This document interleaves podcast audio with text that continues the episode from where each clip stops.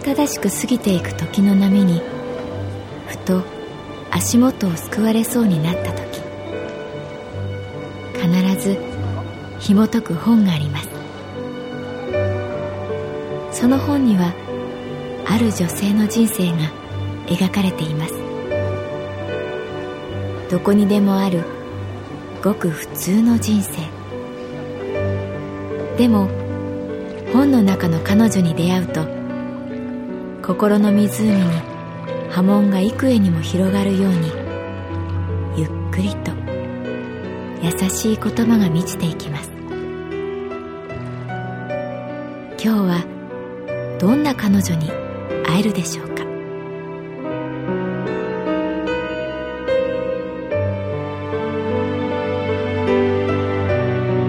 サウンドライブラリー。世界に一つだけの本。朗読は私木村多江がお送りいたします。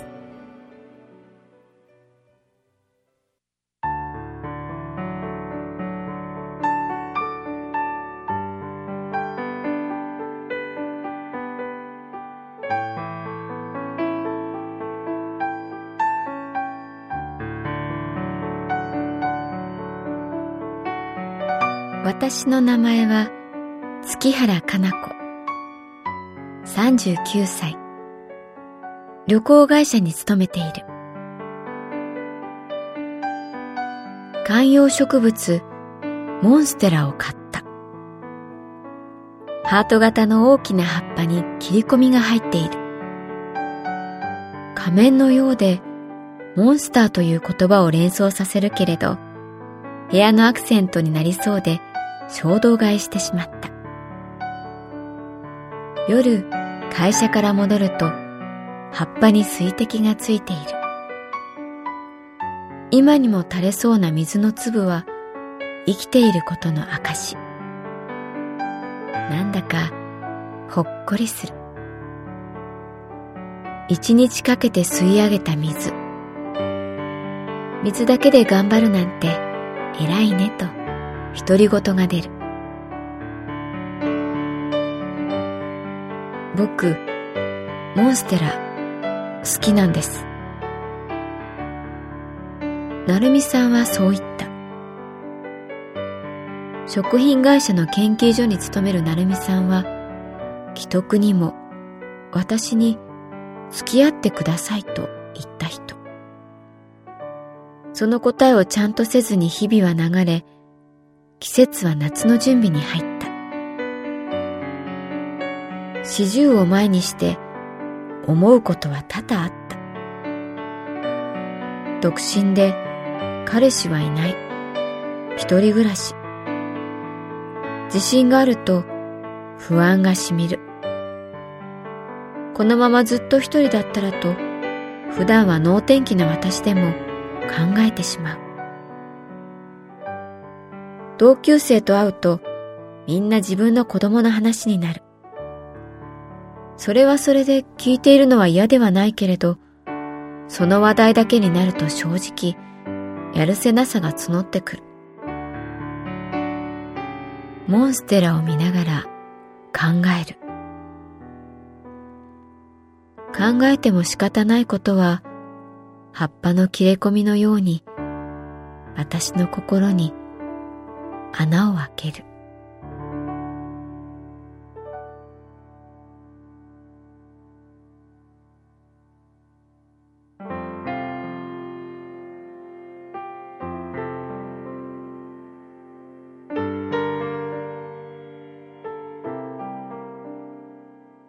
成美さんにちゃんと気持ちを伝えようと思った。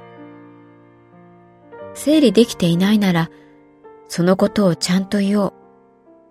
そう思った。日曜日の朝会いたいと告げると、浅草にしましょうとメールが返ってきた。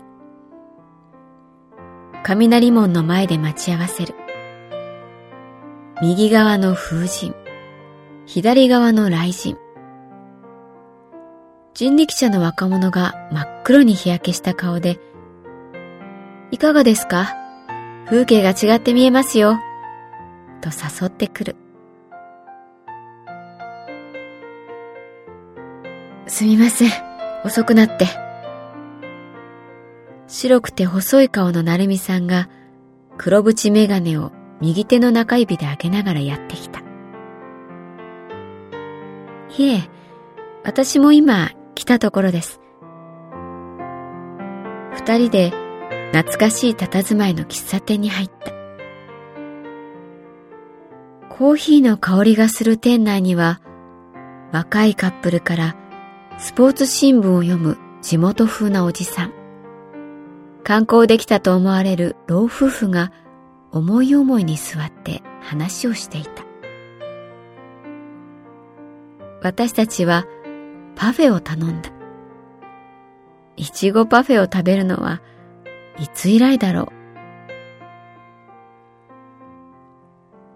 浅草に来るとね、イグドラシルっていう北欧の神話を思い出すんです。この大きな門がね、文学はわからないけど、神話だけは小さい頃から好きで、ユグドラシル。その響きは絶滅した恐竜の名前に聞こえた。成美さんはこう付け加えた。世界を支える大きな木の名前です。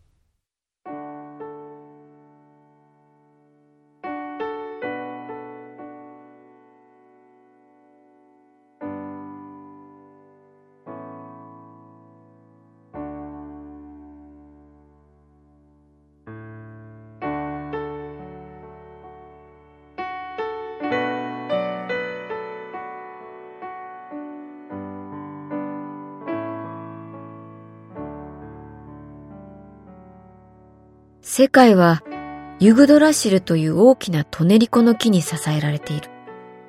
そんな神話です。過去、現在、未来という三人の女神が神聖な水をユグドラシルの根っこにかけて、腐らないように、枯れないように見張っているんです。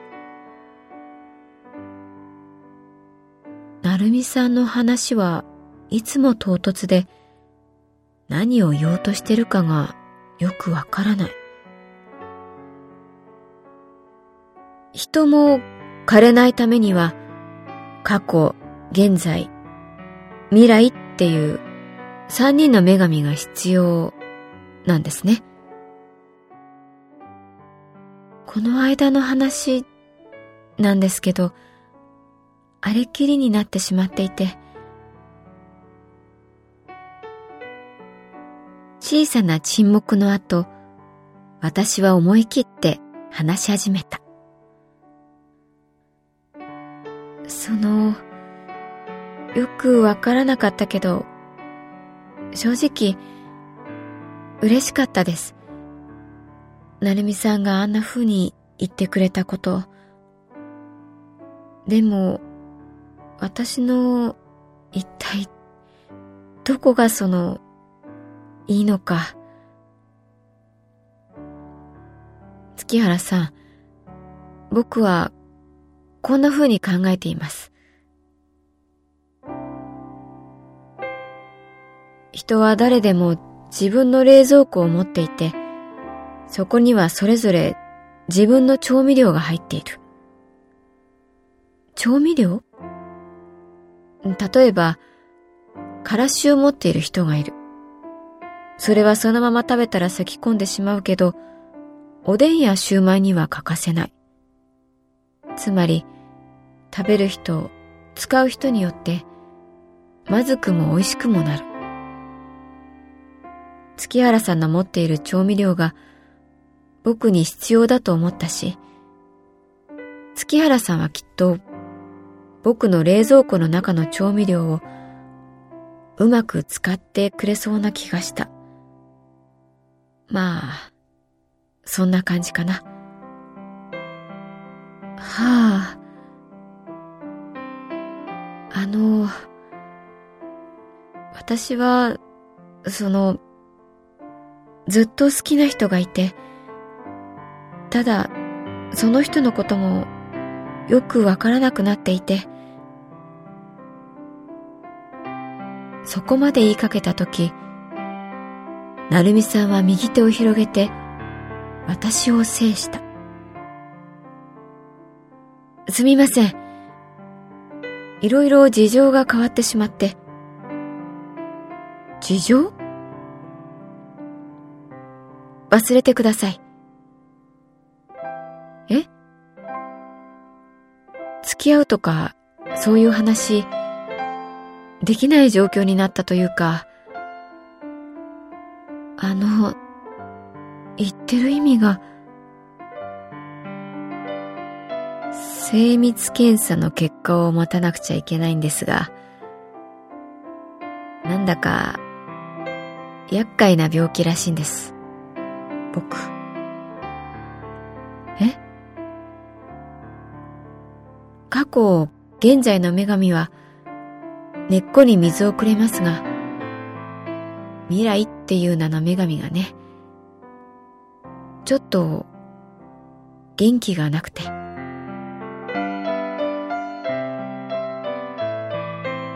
私たちの目の前には、ほとんど食べていないいちごパフェが何かを象徴するオブジェのように立っていた。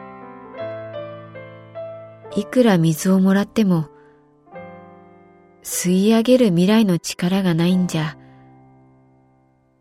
どうにもなりません。